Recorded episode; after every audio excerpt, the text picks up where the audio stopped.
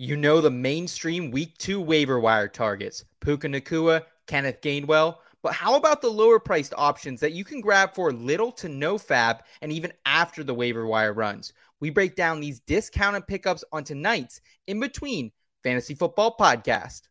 Cause I've been in tune, out of touch, coming off the bench, trying to shake the funk, checking stat line, see who's up, that over under hit too clutch. And I'm trying to avoid getting carried away with the jet sweet, sleeping on a trick play, predicting all of my moves like they seen every play. So I'm running it back, head down, get out of my way, and it's for the law with only one thing to do. I guess I'll say a prayer and put it all on the line for you what they don't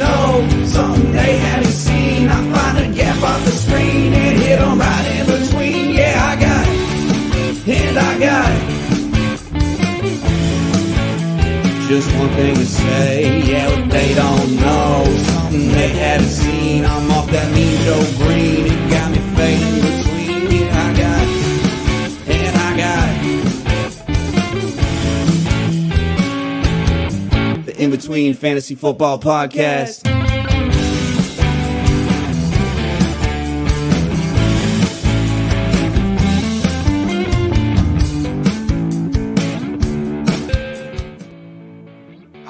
Right, all right, all right. It is September 12th, 2023. The In Between Fantasy Football Podcast is back with you, picking up the pieces as we head into NFL Week 2.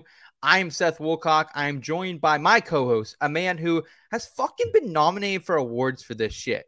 He's a father of two, a wife of one, and he's along for the ride on the Anthony Richardson QB1 experience. Scott Rainier. Scotty, what do you know? How you feeling as we head into week two?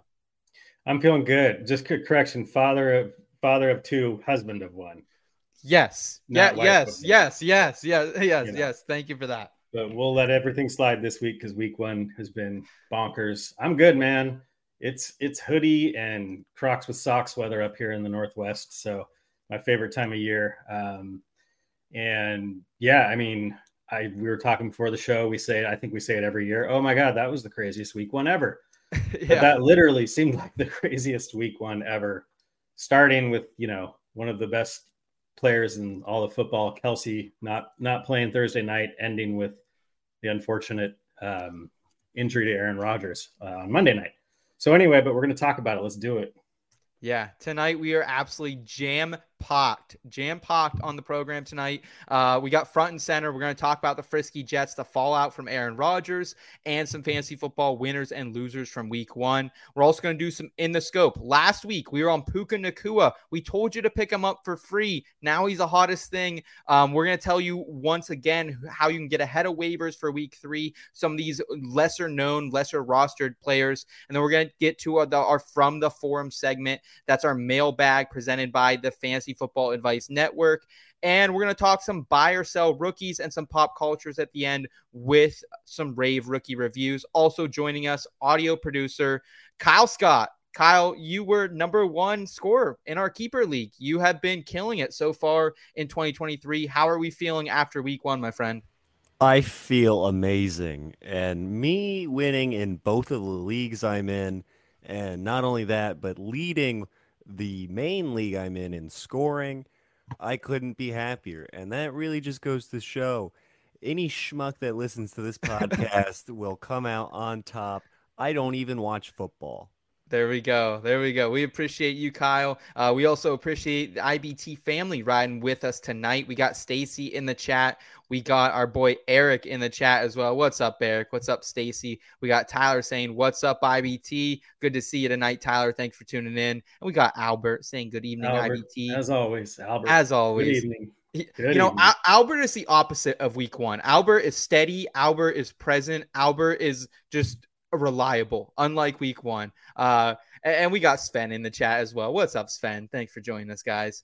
All right, let's go ahead. Let's start this show. Um, but before we do, if you guys are new to the channel, easiest way to support us is give us a thumbs up and uh, subscribe if you weren't already. Come along for the ride because we got 17 more weeks of fun and joy. Let's kick it off with some front and center. Sometimes taking that first step the door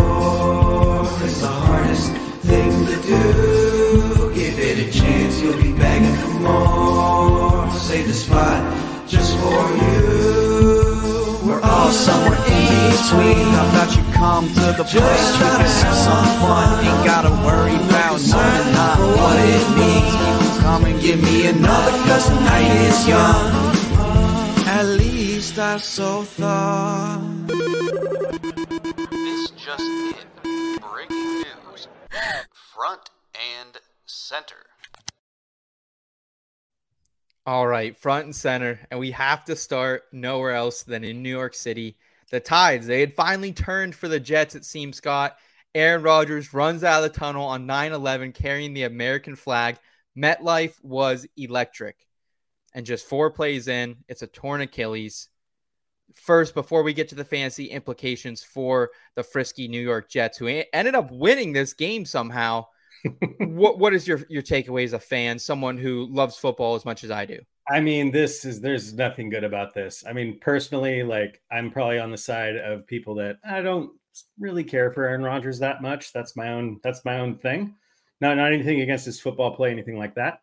Um, but I doesn't matter if I don't really like him, whatever. Um, this is terrible.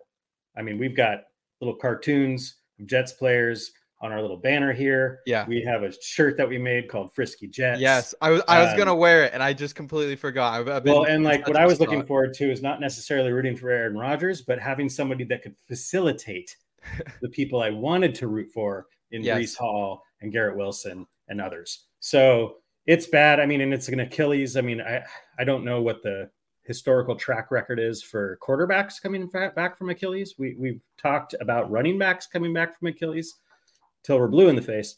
Um, but you know, I saw some people saying like, with his age and this injury, it's possible he's done. I mean, that would just be. I don't necessarily think that's the case, but regardless of how you feel about him, that that would be an awful way for it to end. I think I yeah, I think he'll be back. I think he has that competitive drive and I heard Dr. David Chao saying earlier today on a program that he believes Rodgers can come back from this and he can still be more mobile than Philip Rivers at the end or Tom Brady at the end. So, you know, Hopefully, hopefully, yeah. that is the same guy I do believe who stabbed Justin Justin or uh oh Tyrod Taylor. Who, who who was it? Someone in the lung. Someone got stabbed in the lung a couple years ago. it was Tyrod Taylor, which is Okay. how Justin Herbert ended up. Yes. Yes. You know, looking back, it's like, why did it take that for Justin Herbert to become the starter? But he was a rookie. Um, I thought we talked about this before. I'm not actually clear on who actually stabbed Tyrod Taylor, so I'm not gonna. I'm not gonna. Yeah, yeah, that might be a gonna confirm or lawsuit. That might be a it was. lawsuit for another day for But sure. it did happen. So Let's let's however segue into Garrett Wilson. He is the main follower for this in our rankings. He's a guy who as a rookie finished with 83 receptions, just over 1100 yards, four touchdowns. But now can we really be as high as on him as we were? We were drafting this guy as a low end wide receiver one. Now to me he falls in that mid wide receiver two pack. Yeah, I mean that's basically where I'm at. I mean, you can't as much as as talented as he, as he is, and he showed it on that. That, was a beautiful catch, man. I that mean, was some frisky like- shit. He's Yeah. like, I am him. That is my ball. Um, one it won me, I think, two different leagues. Him catching that touchdown, so that was good. But you can't ignore the down. I mean, you know, and the and the typical talk of like all the different potential quarterbacks that are available to come in if they don't want to roll with Zach Big Wilson. Ben, baby, call him up. He's ready. I don't know about that. Um, you know, but like, and just let me get this name out: Carson Wentz, or you know, Oh, there's just a, a few other names. A few other names have been thrown out. Um, we'll see, but like, you can't, you can't ignore the fact that it's a significant downgrade at the quarterback position. That's about where I'm at. Like, you know, if I have him, it means I drafted him highly. I am going to roll him out there every single week you have to. it's more about my what my expectations are. Um, you know, I am a little less confident or forced to roll out another young second year wide receiver who I, I don't think you can play until we see something. But we'll talk about Drake London later. Yeah. Let's talk about Breece Hall. He is back, I would say. Uh, took an 83 yard gainer. It was awesome to see that so early in the game. 10 for 27 or 127 on the ground for Breece Hall. Also caught one of his two targets for 20 yards. Super encouraging. And this performance reminded me of like Adrian Peterson coming back off the ACL. He's the only player that I know who busted a huge ass run in his first uh, run back from from an ACL tear, Scott. So where are you on Breece Hall? Because to me, I've been drafting him in the fourth, fifth round, pretty much everywhere all redraft season. I have more Breece Hall this season than I did last season somehow. And now I think he has definitely cemented himself in that mid tier uh, RB2 conversation with this performance. Yeah. I mean, you know, he's still, you know, he still didn't get like a lion's share bell cow workload, which I'm no fine one, with. No, no, one was expecting that. Yes. He didn't get that last year when he, you know, he exited last year with the injury as like a RB1, and that was on like a 50% opportunity share. So, you know, you know, and I mean, just seeing seeing his seeing him like come back with those two runs, I mean, was you know, I I love Breece Hall. I have him everywhere as well. I, he's one of the guys I traded for when he got hurt in Dynasty. Yeah. He's like tried to buy low. Um, but yeah, I mean, I think you've got to be you've got to be more excited than you were coming in coming into the game because you know it's him and Javonte Williams. It's like, okay, what are we going to see? What are we going to see in this first year back from injury? Um, Dalvin Cook's still going to be involved, but Dalvin Cook didn't look very good. Um, so, so I mean, I'm, I'm encouraged. You know, there was one league I won anyway. It's my main home league where I started freaking Antonio Gibson over Breece Hall. The reason I did it, the reason I did it is I thought I had a pretty good lineup, and I was just like, okay, I think Gibson is a safe play here. Breece Hall, I just don't know what kind of workload he's going to get. Luckily, I won anyway by 0.9 points. Ooh, you lucky SOB. Letting that one out. Um, but yeah, I mean, he he's back in, you know, he's back and I'm confidently starting him, you know, because it's not about that I think, okay, he's fully healed and he's going to just be the RB1 overall. It's more just look what he can do at any given moment, you know? Um, so super encouraged by Breece Hall. There we go. Let's talk about the winners and the losers from week number one here. And I, I think one that we can very confidently wear on our chest is Anthony Richardson, uh, quarterback for the Indianapolis Colts. He came out and looked good, man. Like 24 for 37, 223 yards, and a touchdown through the air, added 40 yards and on 10 rushing attempts through the ground. And Scott, this was something when you look at Anthony Richardson, it's impressive just to the eye test. He's firing him out. Like he is firing him out. He's getting rid of the ball. His pocket presence. I said this a couple weeks ago, and I I think I got some got some hate for it. His pocket presence is better than Justin Fields. It's better than some of these other quarterbacks. Does he have a great offensive line? I think it's good. I, I, they performed terrible last season. They looked pretty good on Sunday. Um, but man, AR is getting rid of the ball. I really like what I saw here. To me, yes, we did get the rushing touchdown, but we haven't got the the rushing upside with the yardage yet. I mean, I, I think he's a clear QB one moving forward. I, I think anyone invested in him is going to be very happy. Yeah, I mean, I agree. I mean, Colts, the Colts hung right with the Jaguars. You know, they weren't really supposed to, I don't think. Um, but yeah, I mean, he, he came out out of the gate through 37 passes. Like, Shocked. you know, what what would we give for somebody like Ritter or Justin Fields. I mean, Fields threw more this week, but I mean, I'm talking more like last yeah. year, rookie season. What we would have given for that many pass attempts, uh, and a 65% completion percentage. I mean, that was a big knock on him. His accuracy. Yes.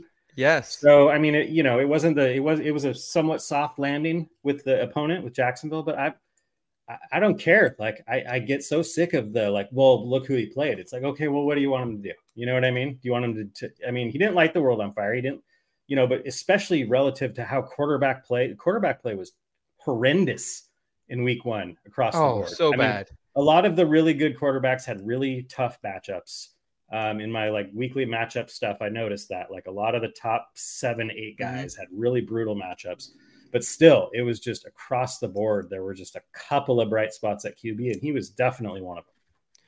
And I think for me too, like I drafted a lot of Anthony Richardson, but I also paired him with some other quarterbacks just in case. And I didn't play him everywhere in week one. I played him a lot. Um, but man, like I think he's locked and loaded. Quarterback one. Uh, comment here from Austin saying uh, couldn't even make it through week one without getting hurt though.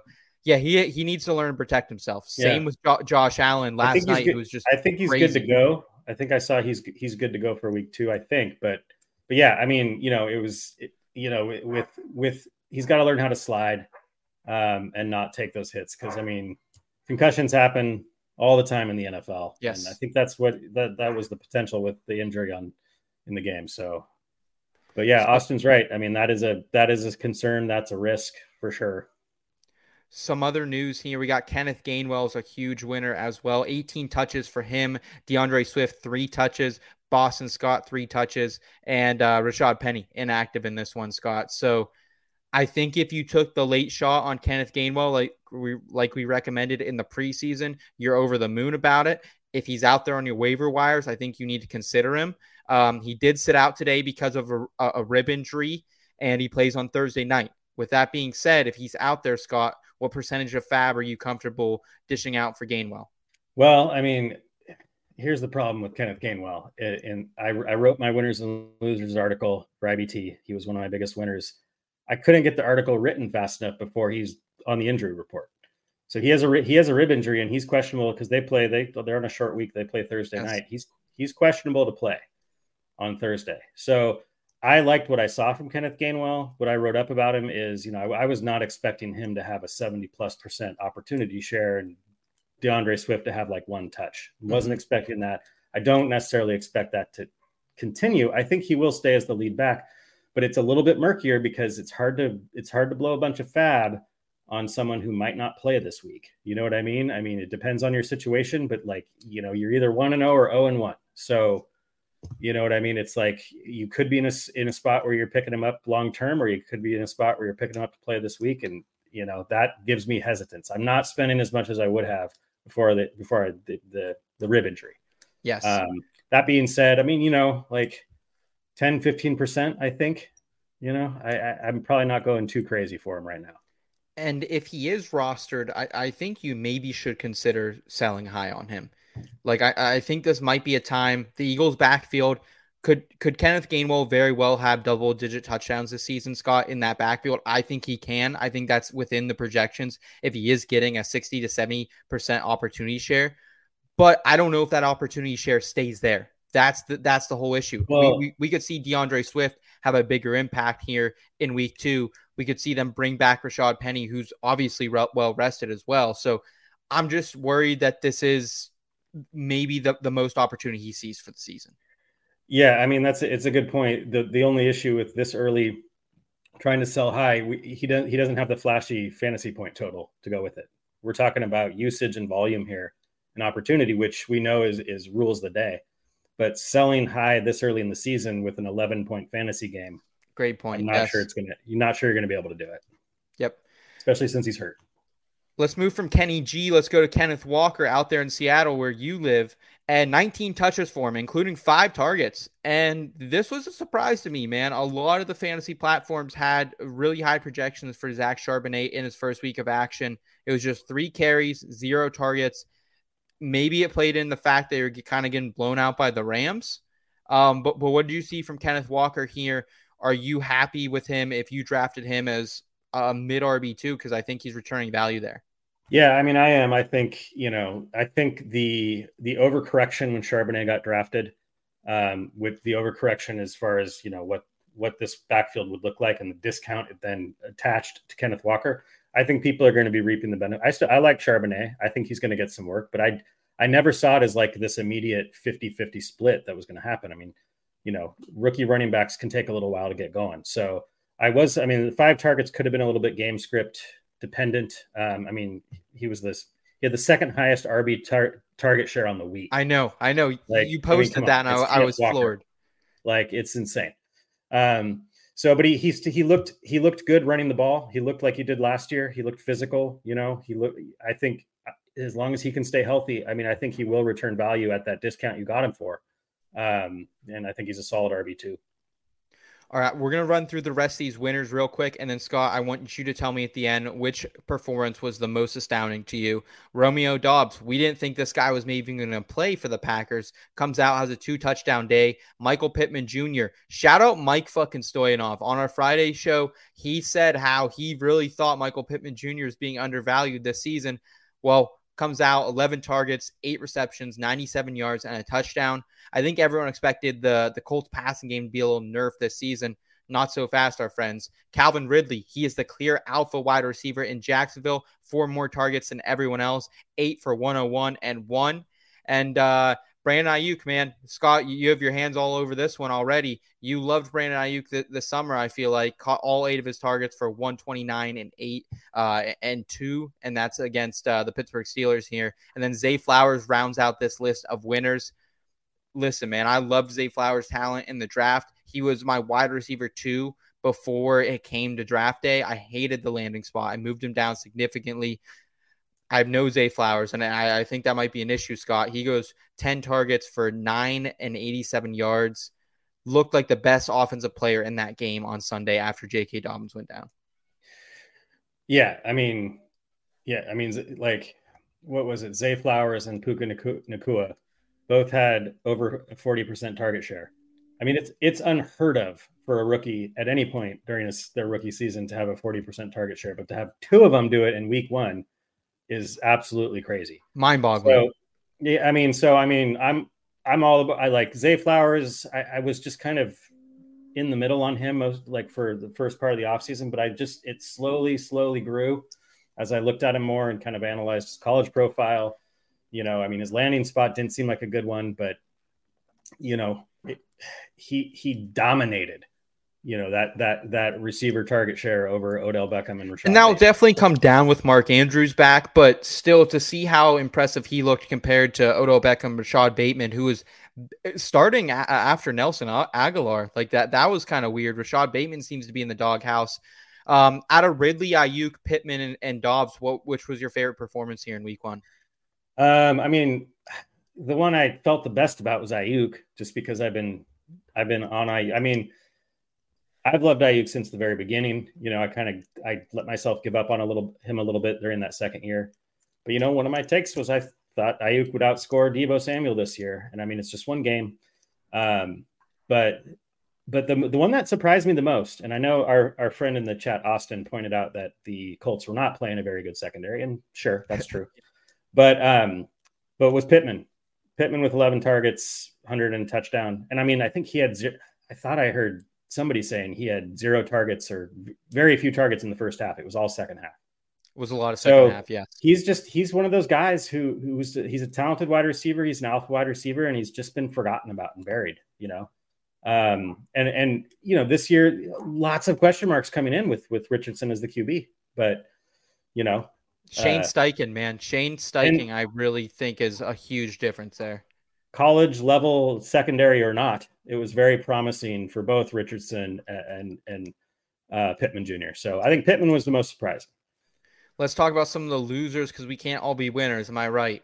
Lamar Jackson, quarterback Baltimore.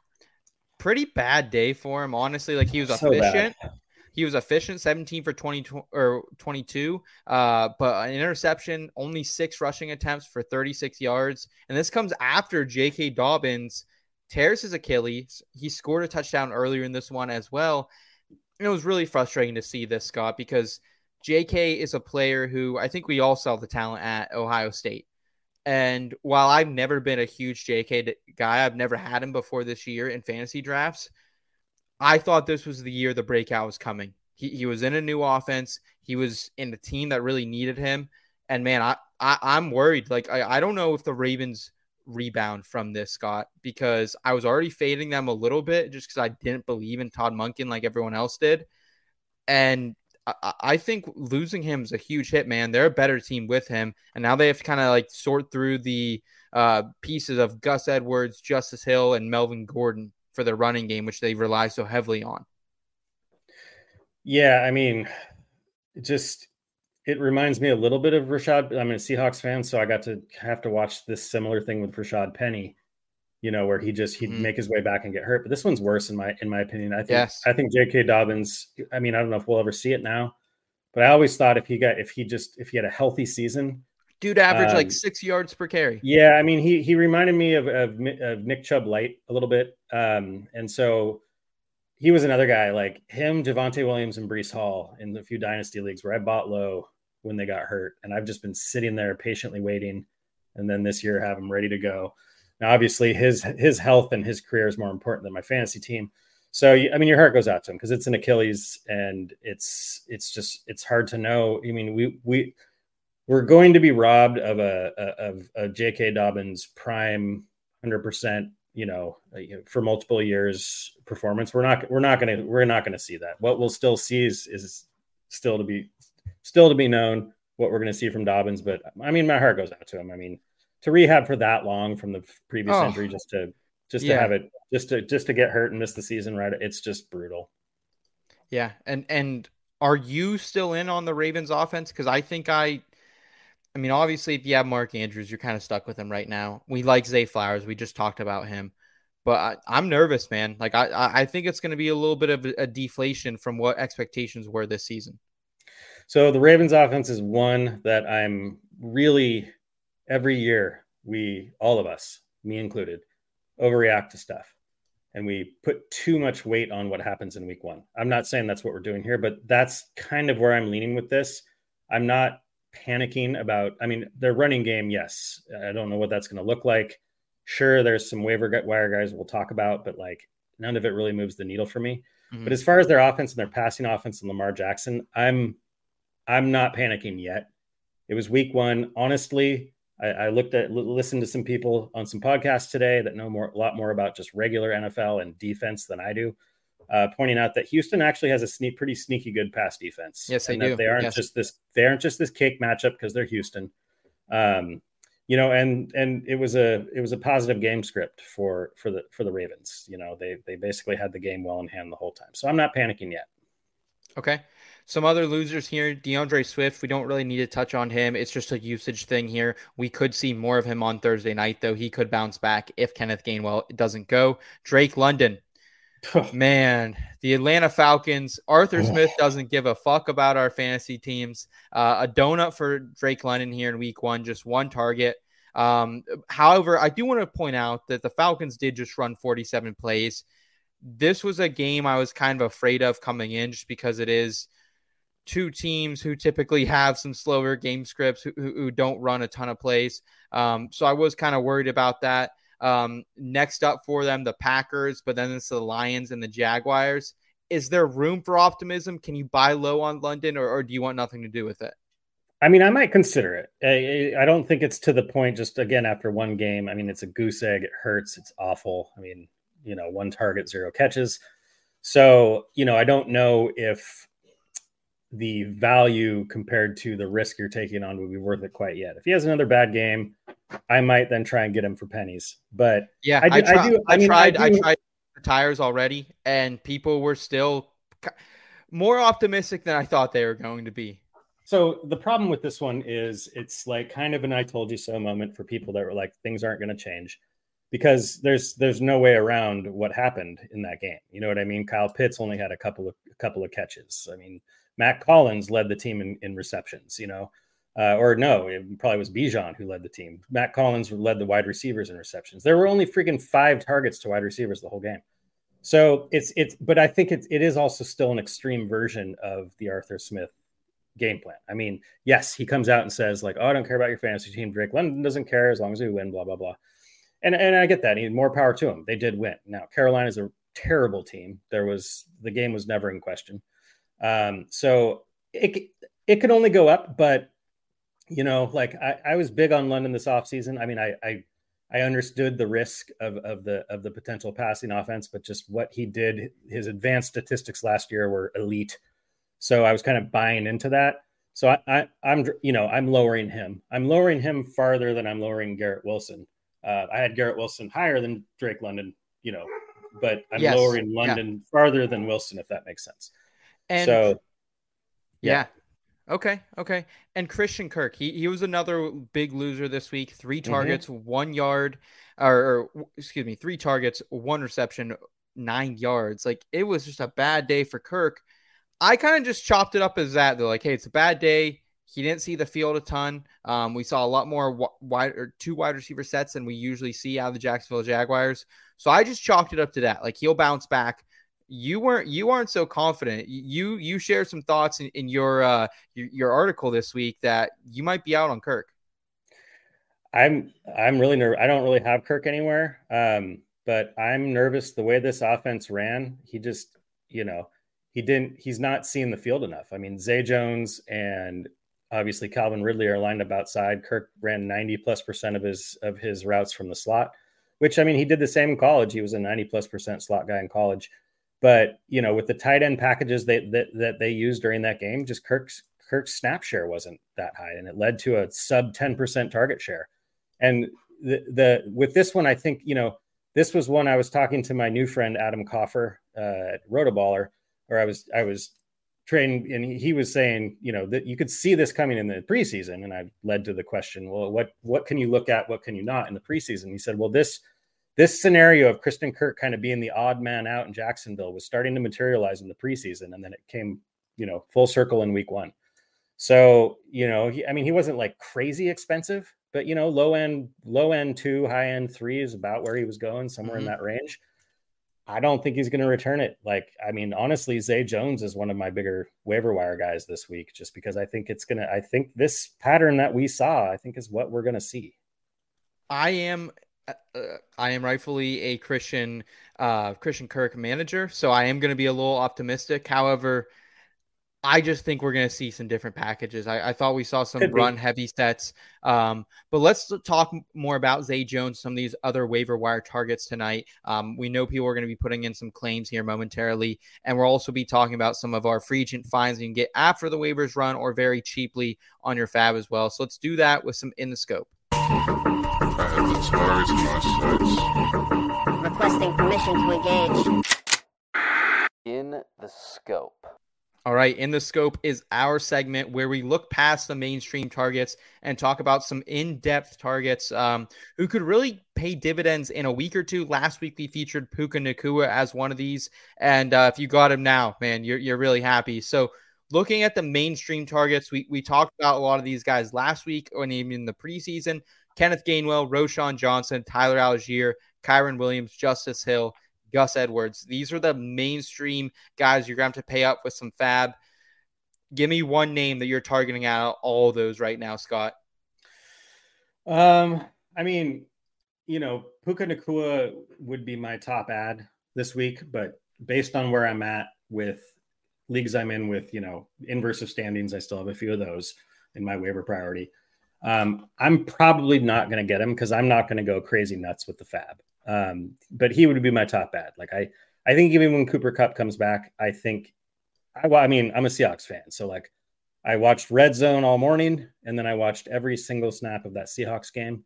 Um, and he really did, like, I know it seems hyperbolic, but he really reminded me of Cooper Kupp because I've watched the Seahawks play Cooper Kupp for years and just been frustrated at like, oh my God, cover him, or how did right. he get open there? How did he get that separation? How did and Nacua, I mean, it again, I don't want to be hyperbolic. I'm not calling him Cooper Kupp but it really reminded me of the frustration as a Seahawks fan.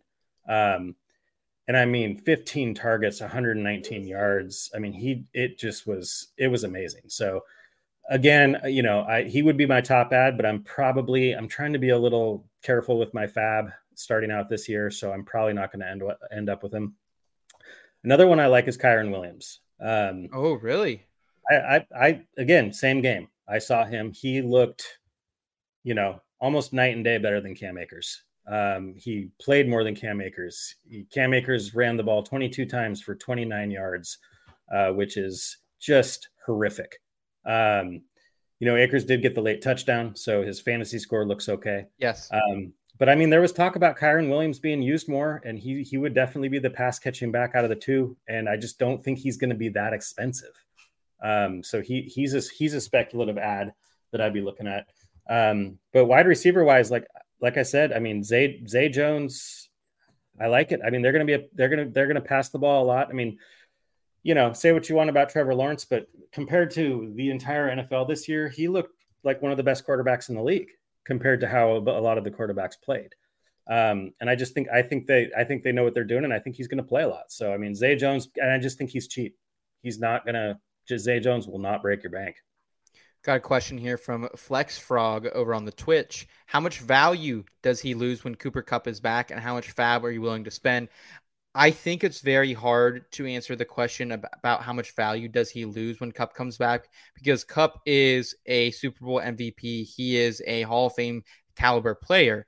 However, maybe they move Nacua to a different situation, a, a different position on the field, because he is playing a lot of that inverted slot role. He was moving the outside. He was kind of playing that Cooper Kupp role, but that doesn't mean there can't be a role for him in this offense.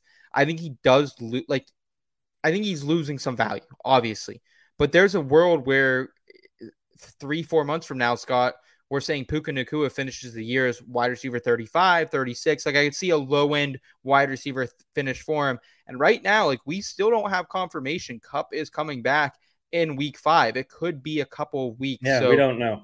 So I, I I think that's part of it. It's hard to assess the value straight up. Flex Frog, it's a great question. As far as the FAAB, no more than 20% for me. Uh, if I really, really need a receiver, if I if I had Garrett Wilson or something like that, I might be willing to go 25%, but still that is a lot right now. Um, so I would be afraid um, of that. Yeah, And- no, and- I'm with you. I'm with you on that amount. okay. That's why I think I'm not going to get him because people are gonna people are gonna spend up. Well, and we're gonna give you some other like some other of the mainstream options here at wide receiver. Romeo Doubs, nineteen point one percent owned. I would not go crazy for Romeo too. It's just kind of two touchdowns. Christian Watson will be back as well. Zay Jones, Scott's talked about him. Josh Reynolds, less than one percent rostered right now in ESPN leagues. He's the wide receiver two moving forward for the Detroit Lions. Still gonna have a role in this offense even when Jamo comes back in week seven.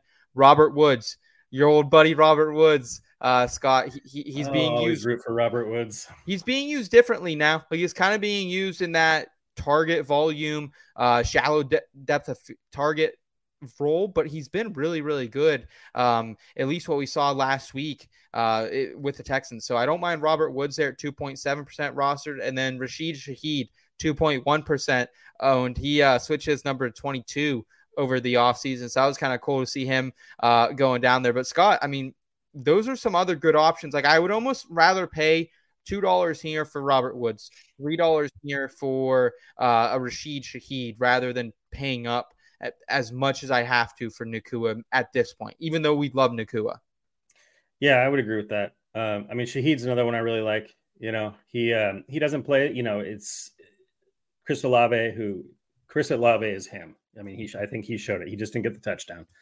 Michael Thomas also got eight targets, so he's you know he's at least back as far as he's he's going to be right there in that in that wide receiver market share.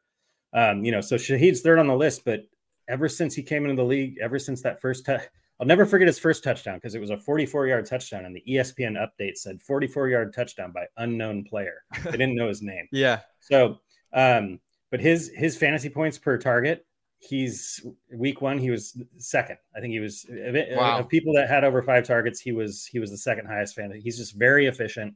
He's a deep threat. He's probably not going to be that safe, you know, eight to twelve point guy for you every week, but he's going to be dirt cheap. And you know, in the right matchup, especially at home in the dome, um, I like Shaheed. So okay, yeah, I mean, I think there's some good, you know, Robert Woods saw 20 plus percent target share in Houston. Um, you know, him and Nico Collins, I think. You know, Nico Collins is a little bit more owned, but not not anywhere near 100%. Like, Mhm. you know, Mhm. you know, Stroud looked okay. Threw the ball a lot, but both, you know, all those receivers, I think I agree. A couple bucks, you know, sprinkle, you know, little a- sprinkle. A, few percentage of my FAAB I'll spend on them as opposed to going after Nacua. Yes. And uh, Hanson, I see your question. We'll get to that in one second. I just want to talk about some of the mainstream tight end options out there. Sam Laporta looked great on Thursday night, man. I- I, think Sam Laporta is going to be a stud in this Detroit Lions offense. Jake Ferguson, seven targets for Ferguson. Uh, he, he's a second year man coming out of Wisconsin. We talked about him in the offseason a little bit as a sleeper. I really like what he did. He's only 7% rostered right now. He'll be relied on more down the stretch. That was a game where they kind of had it already uh, in hand, if you would. It was 40 to nothing uh, before you blinked, really. So don't worry about Jake Ferguson. He's going to be great. And also, uh, one of the other tight ends dropped a really easy ch- touchdown, Peyton Hendershot. So I think Ferguson will see even more uh, targets coming his way. Hayden Hurst, 4.9% rostered. Old Hayden Hurst, man. We love some Hayden Hurst over here on this podcast.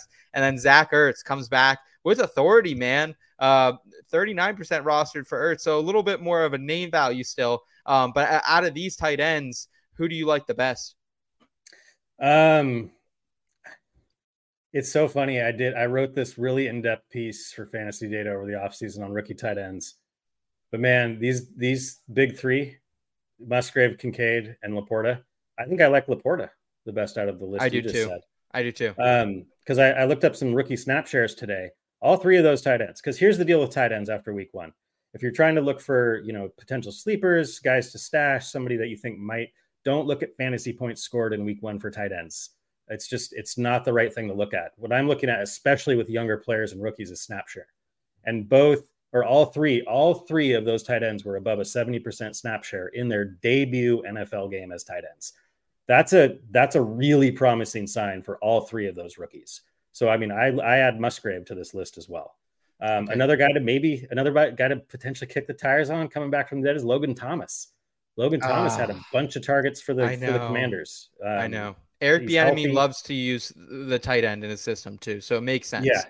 So, but I also, I mean, all those tight ends I think are good, are good um, risks to take if you don't have just an every week starter. You know, say, you know, Ferguson, uh, I don't have it right in front of me, but you know, was up there in the in the target leaders for the Cowboys. Um, and the Cowboys will have better days passing. They're not going to jump out by 30 points because of defensive touchdowns every week. So, um, yeah. We got Thomas here and saying thoughts on Pat Freiermuth versus these tight ends we just laid out. Listen, man, Thomas, if you're new to the show, welcome to the Pat Freiermuth fan club, man. We we love Pat Freiermuth. He's one of my all-ins this year. There'll be better days ahead for the Pittsburgh Steelers in general. Looks so out of sync. We fucking hate Matt Canada on this show. Like Matt Canada, no offense, can go jump off a cliff. Dude's terrible play caller, but at the same time, the Steelers kind of got boat raced at, out of Acrisure on Sunday. I expect better days ahead for them. Pat Freiermuth is injured though. Like, like he did leave this game. He came back in, caught the touchdown. I appreciated that. My fantasy teams Yes, that. too. My anytime touchdown scorer also appreciated that. Um, so I, I I would definitely pick one of these guys up as well. Like if you can roster two tight ends, do it. Um, if you only can have one and you know Freiermuth is going to to be ready to go on Sunday, then then just keep rolling Freiermuth. But uh, yeah, I, I wouldn't mind grabbing a Laporta or a Ferguson off the waiver wire if I could as well. Um, another question here from our guy Hanson. What's up, Hanson? Thanks for making time for us tonight, man. So it's got a trade offer. Brandon Aiyuk for Garrett Wilson. So this is the ultimate tester, Scott, because are you willing to cut your losses with Garrett Wilson this early because of one pop game for Brandon Aiyuk? I don't think I can do this. I, I think Garrett Wilson's just a better talented player. Maybe they bring in a Jacoby Brissett. Maybe they make a move for him, something like that. I can't do it yet. Yeah, no, I'm not. That this would be a this would be a little bit too much overreaction, recency bias for me. You know, I mean, if you just look at what happened, you know, it seems you know there could be a piece of your brain that's like, oh, Aiyuk, no question. Look what look what happened. But I think Garrett Wilson is still a significantly better receiver than Aiyuk. Um, you know, and you know, we'll we'll see what happens with. We don't really have a track record because last year Garrett Wilson, you know, he was like wide receiver 32 or something, so he didn't light the world on fire. But you can't necessarily just blame that on quarterback play because he was also a rookie. Yes. So we Yeah. don't really have this like, is he QB proof? For you know, lack of a better phrase, is Garrett Wilson QB proof? Um, I think he might be. Um, maybe you know, maybe this year's a little bit of a stretch for that, but I think Garrett Wilson is the type that you know, Davante Adams esque, where they're just it doesn't really matter. Um, so I am not. This is this would be the type of trade where I would like if if like a sell high on Aiyuk would be something like this. Yes, yes, I agree. I, I, I would prefer Wilson in this every day, despite the strong showing uh, from Aiyuk and losing Rodgers on Wilson's end. Uh, here we have another question from Cameron. Hey, fellas, who you rolling out for the RB two this week? Javonte Williams or Brian Robinson Jr. He said his other options: Jaylen Warren and Charbonnet. Bijan is his RB one. Man, it, it was kind of tough sledding. Uh, I, I felt like for anyone who's rostering Antonio Gibson because Brian Robinson had a feature role in this offense, man. Like he really looked like the real deal. Even caught a receiving touchdown. But Javonte, man, like like he came back. Like what we saw out of Breece Hall, an explosion. We might have not saw in Javonte, but we saw the workload, Scott. So how do you, how do you shake this one out for Week One here uh, for our guy Cameron B? Um, so I'm I'm a little bit higher on Brian Robinson after week one than I was. Uh, you know, the the issue there was it was you know a different coaching staff. Are they gonna there there was a chance Gibson. I think it's becoming this it's becoming this loose, you know, Charlie Brown kicking the football thing with Antonio Gibson at this point. But there was a chance that you know B Rob would not be in that primary role. He was. That being said, I'm still taking Javonte Williams here because he just he has the higher ceiling, and that's what I want. And they play Uh, each I mean, other too. B Rob had night. B Rob had did have 19 carries. He did get the the, but he had 19 carries for 59 yards, three yards a carry.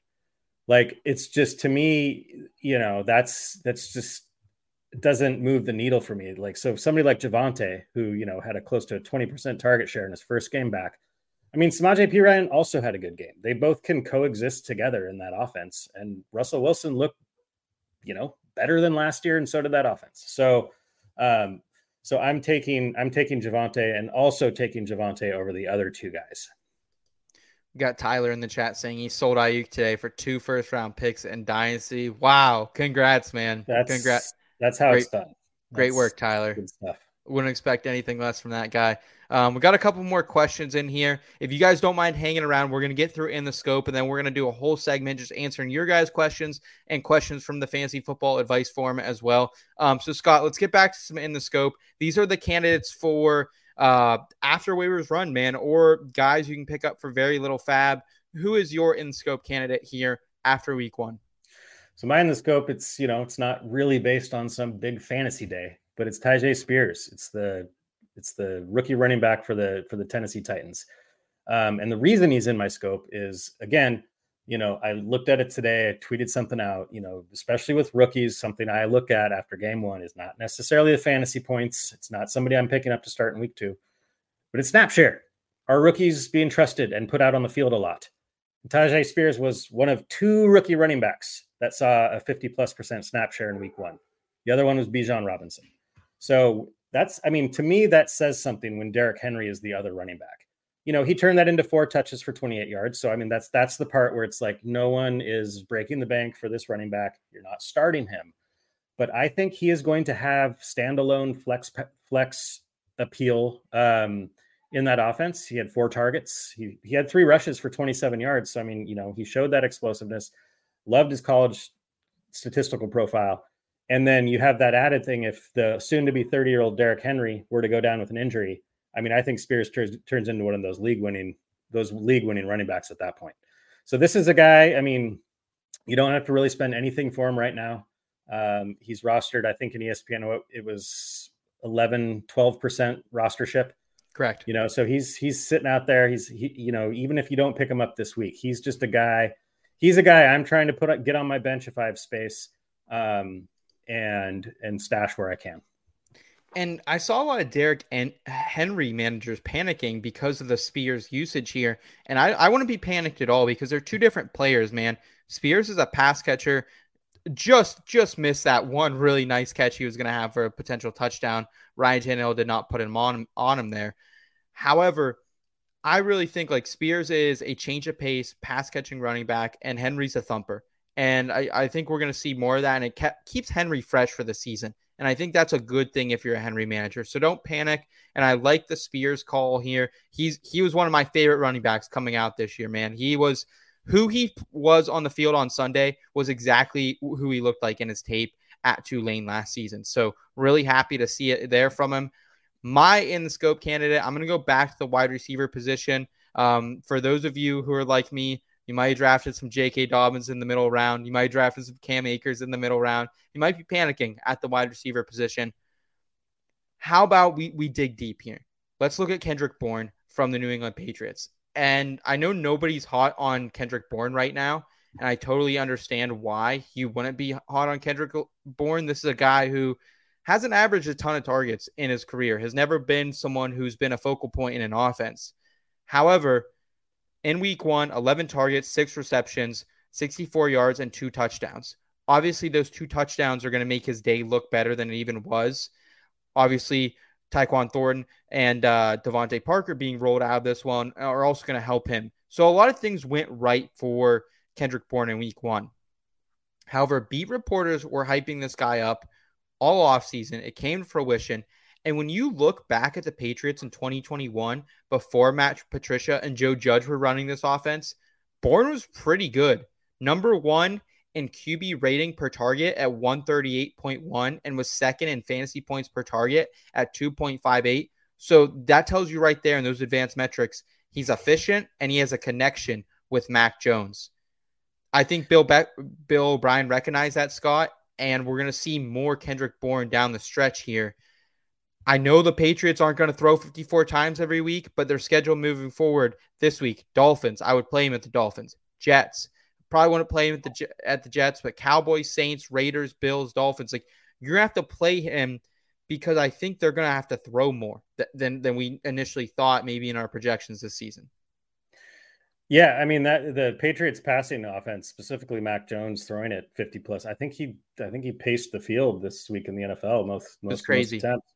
Um, that was that was a surprise, you know. And I mean they were playing the Eagles, so I mean they were they were behind, but again it's the Eagles. It's one of the better defenses in the league. I actually I like the Kendrick Bourne call. I mean, you know, you have to look at what what's happening now as opposed to thinking. I mean, you remember back to like he was on the 49ers getting one target a game forever. Yeah. just this forgotten about guy. But I mean, out of all the pass catchers on that team, I mean, again, it's just week one. He was the one with the 90 plus percent target share. He was the one that ran at least 10 to 12 more routes than any other wide receiver on the team. So that that's not a fluky thing. Like, and with the 11 targets, that's those types of numbers are are show the intent that they want him on the field and they want him getting the ball. Um, you know, we, we can say what we want about DeVante Parker when he's healthy, Juju Smith Schuster, what we think about those receivers, but the Yeah, team certainly. told us week one that Kendrick Bourne could be their their their one their one. So yeah, I'd like a piece of that because he's even cheaper than any any of these players we've been talking about. Yeah. I am putting my stocks into Kendrick Bourne. He is someone I'm trying to leave most of the waiver wires or scoop him up after the waivers run here. So those are our in the scope uh, candidates there, guys. Let's go ahead and we're going to get into our next segment here. And it is none other than from the forum. We're going to be answering questions um, live here on YouTube that we're getting and also from the members over at the Fantasy Football Advice Network. So here's a sneak peek of what the Fantasy Football Advice Network has going on this season and how you can get involved as well.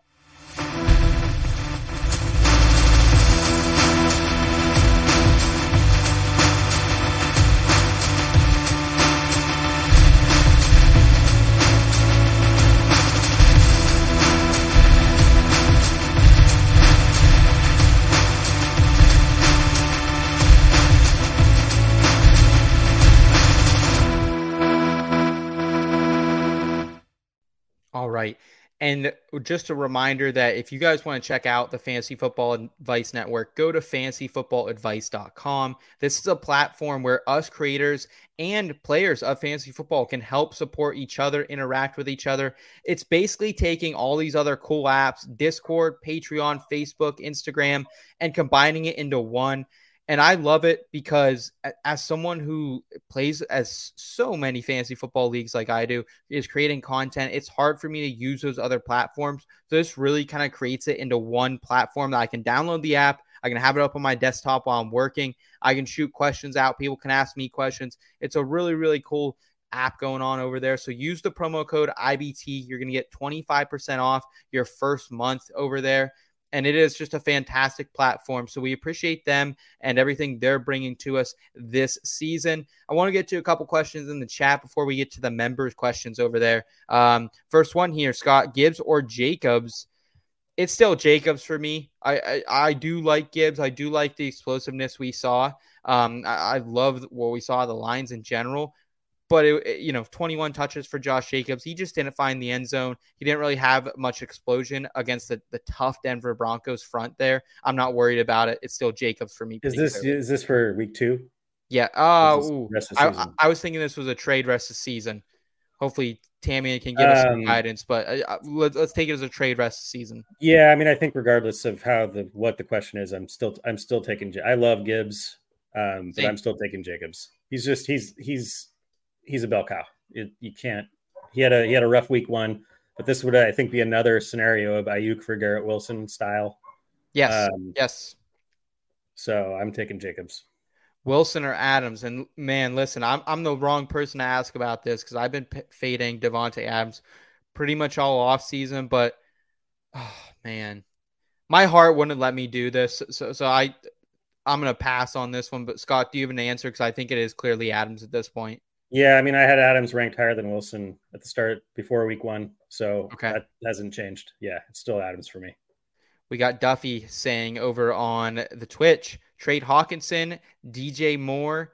I'm hoping that's DJ Moore. If that's Elijah Moore, let me know in the comments, Duffy. Or if Um, it's Sky Moore. Oh, and God. oh, geez, we got a lot of Moores going on. And White for Henry and Higbee. So, oh man, I almost think I would do that. tr- Depending who the Moore is, I, I I think I would probably do that. Ah, man, I don't know. I don't know. How do you? I don't know. You are losing a lot of value there just for Henry and Higbee, who who is a couple week rental in my my opinion. Yeah, I'm not. I'm taking the well. I know Rachaad White didn't have a great week one, but I'm still, you know, I'm on the Rachaad White train. Yes. So, um, yeah, if that's DJ Moore, I'm I'm keeping that side because Hockenson also Hockenson didn't, you know, have 100 yards and a touchdown, but he had the he had the usage that you like to see, and I think he still was like top five tight end on the week. So, um, and I agree, Higbee. I mean, and it's a you rental. know, I'm a little bit down down on Higbee, even with Cooper Kupp gone with the Nacua emergence and Higbee's perform. I mean, I, I expected Higbee to be to have a big day against the Seahawks. Um, you know, and he only had three catches. So I'm on the left side of this, the the three player side of this. Okay. Yeah. Great. Great question. And I, I would just kind of say say to, to to close out that one. If you can get something more than Higbee back with Henry, I would maybe be interested in, in dealing with that. But you're just kind of going all in on one player who does have a little bit of an injury history, so just a little bit concerning there. Um, let's get to some of our questions here from our friends over at the Fantasy Football Advice Network. First one coming in from our guy IDP Iggy, one of the Iggy. coolest dudes I, I've Yeah, met he's in this great. space, man. Um, he's saying, which QB do you expect to have the biggest week two improvement? And I, I, I'm going to get very non sexy here, but let's talk Ryan Tannehill because he looked like garbage. I, and I saw a lot of Ryan Tannehill hate out there, put in Will Levis, uh, you know, m- make the bleeding stop. But I think the Saints defense is a little better than we, we thought it was. This is, again, another one of those games, teams running at very slow paces. The Titans, the Saints, both bottom 10 teams last season in plays per game. But it, was it bad enough at a 47% completion percentage, three interceptions, three sacks, like that he can bounce back? I, I think he can because he's going to face the Chargers. He goes back home to Tennessee. Tua just threw for almost 500 yards and three touchdowns on him. The pace of play is going to pick up. I think Ryan Tannehill bounces back in a big way. I think DeAndre Hopkins finally gets use of those uh, 11 targets this week as well. So I'm expecting big things for the t- Titans overall here uh, in week two. Tighten up, Scott. Yeah, it's, I mean, it's only one direction for him to go um, after that performance. So I'm going to go with, I mean, a guy that I had ranked pretty highly and it did not look good in week one, and that's Daniel Jones. Um, I think, you know, they just they ran into a divisional buzz, buzzsaw. Uh, Yeah. and they couldn't get out of their own way. So it was an abysmal day for the Giants, obviously. But then he gets Arizona. He gets Arizona in week two. I think that the whole Giants offense is going to have a bounce back week against Arizona. Um, the other candidate for this one for me would be Josh Allen. I mean, Josh Allen had a pretty putrid day against the Jets, and he gets to play at home against the Raiders. So Mm-hmm. Mm-hmm. Would you trade Rachaad White, Breece Hall, and Amon-Ra St. Brown for Tony Pollard and Davante Adams? I would No. not do this. I would not do this at all. I think this sounds like a terrible trade. I'm sorry, Z Bar. Uh, appreciate you being here in the chat. And, Dude, appreciate all the people over on Twitch tonight. We, we don't usually get a huge Twitch audience, so we appreciate everyone over there. Hope you guys are subscribed there on YouTube as well. Come back and hang out with us again. Um, we love Breece Hall, though, uh, and Amon-Ra, so we can't do that deal. Uh, another question here uh, from our guys over at the Fantasy Football Advice Network DeAndre Hopkins and Dameon Pierce uh, for Jerry Jeudy, Kyle Pitts, and Chuba Hubbard. Scott, how do you lean this one? Um, wow, that's that's a tough one. Just because Judy, I don't know. I haven't checked. I don't know. Is he is he expected to be back? You know, all these all these people dealing with hamstring injuries. It's so difficult to tell when they're going to be back. Um, that is a. T- I think I'm. I think I would be on the Hopkins Pierce side. I mean, Pitts. Me- I love too. Pitts. I love the talent, but it's just it's just too. Arthur Smith is seemingly too intent to prove the world wrong and that he can maybe win his division as a ceiling for his career, maybe uh, as as as his goal in life. Um, so I, I don't really, yeah, I can't. And Chuba Hubbard doesn't really do much for me. So I mean, Dameon Pierce, you know, I'm, I've been a little bit off on him, and you know, it was pretty, pretty uh, concerning to see him see his l- lowest opportunity share of his career to start out the season because that's what he has to hang his hat on is volume. Yeah. But I still, I still like him better. Um, and Hopkins, Hopkins was Hopkins. You know, like 13 targets. uh, You know, so I'm, I'm, I'm taking the left side here. I think you're easily getting the two best players with DeAndre Hopkins and Dameon Pierce here. I know it's scary to ride Pierce. That was a really tough matchup. I was fading Dameon Pierce going in and, and playing the Ravens. They've always had a very good run defense. So don't worry um, about that one. But yeah, I would totally take the uh, Hopkins and Pierce side as well. All right, we got Jared saying, "What's realistic value if you want uh, Coop or if you're trying to trade Cooper Kupp?" Man, that's so hard. That Scott, where do you put him now? Because obviously, when people were drafting, they had the hope that he might not be back for week one, but it might be a week two or week three uh, starting out for, for Cooper Kupp. And it doesn't seem to be that at all. Um, we might get him back week five. It might be longer than that. What's realistic value for you? It's so, it's so hard in these situations, not having any idea when he's coming back. Um, I mean, I feel like if I could get a solid wide receiver two for him or a solid RB two for him at this point with the Garrett with Wilson? un- with the uncertainty, would I trade Kupp right now for Garrett Wilson? Yeah, Oh, in a heartbeat. Yeah. DJ Moore. No, I don't think. No, that's that's in the neighborhood. Okay. I think that's a trade you could get done, um, but I don't know if I'm trading Kupp for Moore. Okay. All right. Yeah. Calvin Ridley, you would take, I imagine. Oh, easily. Yeah. Yeah. Okay. Okay. Uh, what about Brandon Aiyuk?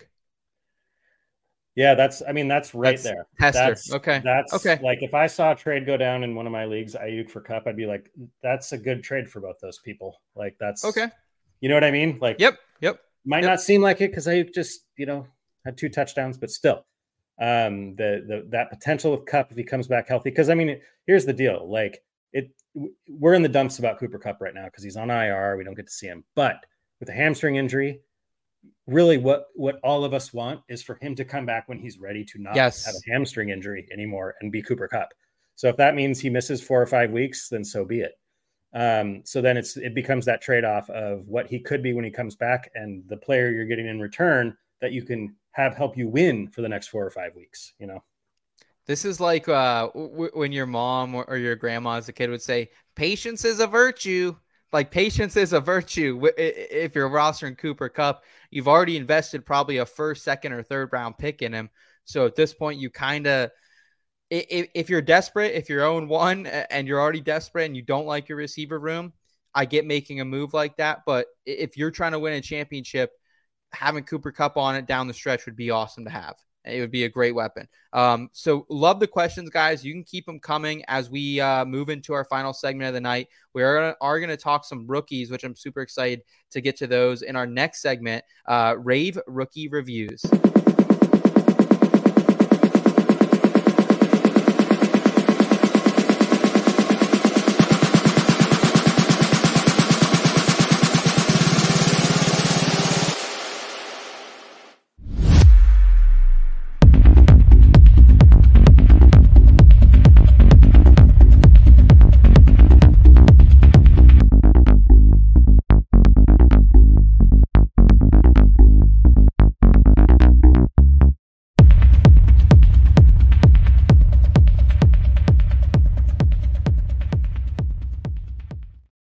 Go, baby. Rave rookie reviews. This is where we bridge a little bit of fantasy sports with some of our lifestyle advice as well. Uh, tonight, we're going to be talking about some rookies we're buying or selling, and also some new pop culture or just pop culture we've consumed in general lately, and uh, whether we're buying or selling that as well. Let's start with the rookies here, Scott. Who is uh, one rookie you are buying or selling after week one in our redraft leagues? Um, well, I have two potential candidates here. Yeah, Um, go, go with you. Let's do both. one? Let's do both. Yeah, yeah. Okay, go go with I'm either one. Start with Roschon Johnson, um, Chicago Bears rookie running back. Um, you know, it was a bit of a. I mean, I don't know how much of it was surprise. I mean, I think it was a surprise that the Packers just blew out the Bears and looked like a you know a, a really good offense, just because we didn't really know what Jordan Love was going to look like. So I mean, you know, the game script got a little out of hand here, but I mean, you know, it, just as much as Kenneth Walker being number two in target share for running backs on the on the on the week, Roschon Johnson was number three, um, and that's just that's not part of his mo. He had like a best season target share of like five or six percent in college, and he hit almost a twenty percent target share in week one with the Bears. Yes, some of that was come come back time, but okay, they used him. Um, so I mean, it was always going to be a crowded backfield here with with Khalil Herbert, him and D'Onta Foreman. I think you can go ahead and you know finish your book and, and say the end on D'Onta Foreman in this backfield because I think it's Yes. I think it's I think it's Khalil Herbert and Roschon Johnson. I just think Roschon Johnson is by the end of the season he's going to be the primary, you know, the the lead back, the majority touch back on this team. So right now I think he's still somewhat cheap. Um, so he's a rookie I'm going after. Two thoughts on Roschon very quickly for me. Seven targets is nothing to fuck around with, folks. Seven targets is nothing to fuck around with. Like, that is a great opportunity for a guy who, yes, you are right, Scott. He hasn't been known as a prolific pass catcher, but he's been known as a quality pass catcher. And more importantly, he's been known as a great pass blocker. And that's what they need on this Chicago Bears team that, once again, the offensive line is kind of dog shit once again. And I, I- think that was one of my big concerns with the Bears, Justin Fields, and this whole offense coming in to 2023 was I didn't think the line had improved that much, um, despite adding a rookie there in the first round. So I'm with you here on Foreman. Is there another rookie you were also buying or selling in redrafts? Um, kind of a deeper one. You know, this is a guy hyped up all offseason, a rookie wide receiver that I really like, and it's Josh Downs with the Indianapolis Colts. So again, not a guy that that lit the world on fire in week one, but he did earn seven targets, the second second most targets on the team. Um, I think it's going to be Michael Pittman as far as the receivers. I think it's going to be Pittman Jr. Um, as the primary alpha on the outside, and I think that Josh Downs on this in the slot and being moved all over the formation is going to be the next man up. I like Alec Pierce's talent, but Alec Pierce is starting to look kind of like a Gabe Davis. Like he he he might catch a deep pass here and there, but you cannot trust him because he's know, not going to so earn enough bummed. targets. He had like two targets in the game, I think. So, um, and I mean that's just I t- you know that's just to me the promising sign of that is it's one it's the rookie rookie quarterback and it's the rookie rookie wide receiver together in their first game and he earned seven targets. Um, that's all we have to go on with some of these guys, folks. Like we don't have a ton of track record to go on, and so week one, especially with rookies, you got to look for some of those those Easter eggs that are that are clues as to what's going to happen. And so I thought that was again not a fantasy, not fantasy relevant yet, mm-hmm. not fantasy relevant in week two, probably, but he's a he's a he's a rookie that I'm I'm you know I'm stashing if I if I don't already have you know like Jayden Reed stashed on that last spot on my bench. Yeah. I am worried. I have a lot of Alec Pierce, and I'm very worried about it. Like I'm cutting base pretty much everywhere I can because I, I see exactly what you're telling me here, Scott.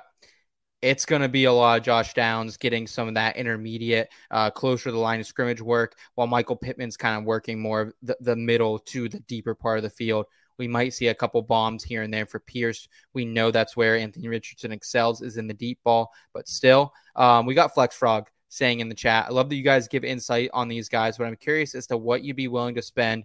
Roschon is another guy on my radar, just never quite sure what these players are worth on the waiver. So I'll tell you this, Flex Frog. Most of the leagues I'm in, I, I can't get Roschon. He's either rostered by myself or one of my league mates. Um, but if I could get him, I think I honestly I like Kenneth Gainwell a lot. I, I've been on Kenneth Gainwell all season long, but especially with the injury right now, like I put him right up in that tier. I would say maybe even a little bit above him, um, just because I think there'll be more stability in this Bears backfield rather than the Eagles. Uh, hey, let's list four starters on opening day. Um, so I I would probably I would say if you need a running back, like fifteen percent. I, would be 15, 17% on Ro- Roschon. Is that too much for you, Scott? No, I mean that's that's where I was at. Um, was fifteen to fifteen to twenty. I mean, and the reason the reason of that, if you want him, because he's he's I mean, he, you know, his, his rostership before week one, notwithstanding, he he scored a, he scored a touchdown. He had like 17 and a half fantasy points. That's the type of thing that's you know when people are searching. It's just Yep. it increases it, it just in general increases the amount of FAAB that's going to be spent because not everybody's you know looking deep within all the metrics. They're like, oh hey, look, he scored that much, I want him. Um, so it, that's you know he's got a little bit of a premium because he already scored you know almost 20 fantasy points you know with the touchdown and the catches. So, but yeah, 15 to 20 percent. That's probably what I would spend. I just I think he's going to be a reliable running back sooner than sooner rather than later. Agreed with you. I'm gonna go to my sell here, um, and yeah, I'm gonna sell rookie here, and I'm gonna stand up my high horse. I'm gonna stand up my high horse here, Scott, because I've been kind of fading him since the beginning, man, since back at Auburn, and his Tanks Bigsby. I, I came around a little bit here, um, and I am just not a fan of what I've been seeing from Tank Bigsby here in Week One, man. It was really discouraging when you look from an efficiency metric, Scott. Um, you see a, a player seven rushing attempts, 13 yards, 1.9 yards per carry. That's atrocious. Not only that, but his one target goes through his fa- hands for an interception. And then the whole, the whistle didn't blow, ball in his hands gets stripped out of him. Colts return it for a touchdown. He had two turnovers in that game. Doug Pederson, very patient coach with him, went back, gave him the, the goal line work.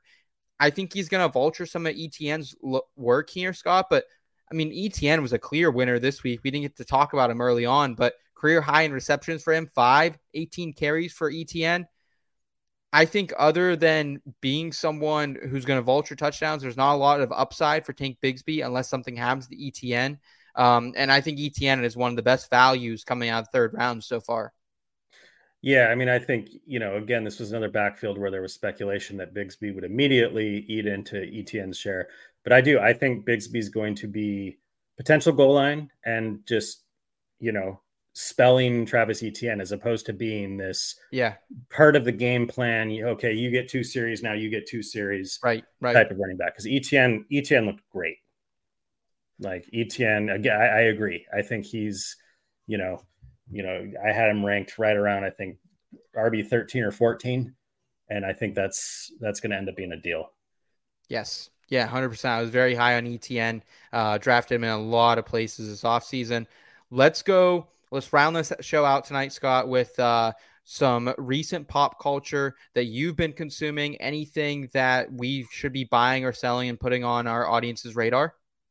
Okay, so this is a little bit is uh, some I guess not that obscure, but if you have Netflix, uh, my wife and I recently watched. It's called Ladies First, and it's a, it's a documentary about the women of hip hop, um, which to me it was fascinating. I mean, there there are you know I started listening to hip hop when I was I don't know 10, 12 years old, and so I listened to some of the original, you know, like Queen Latifah and MC Lyte.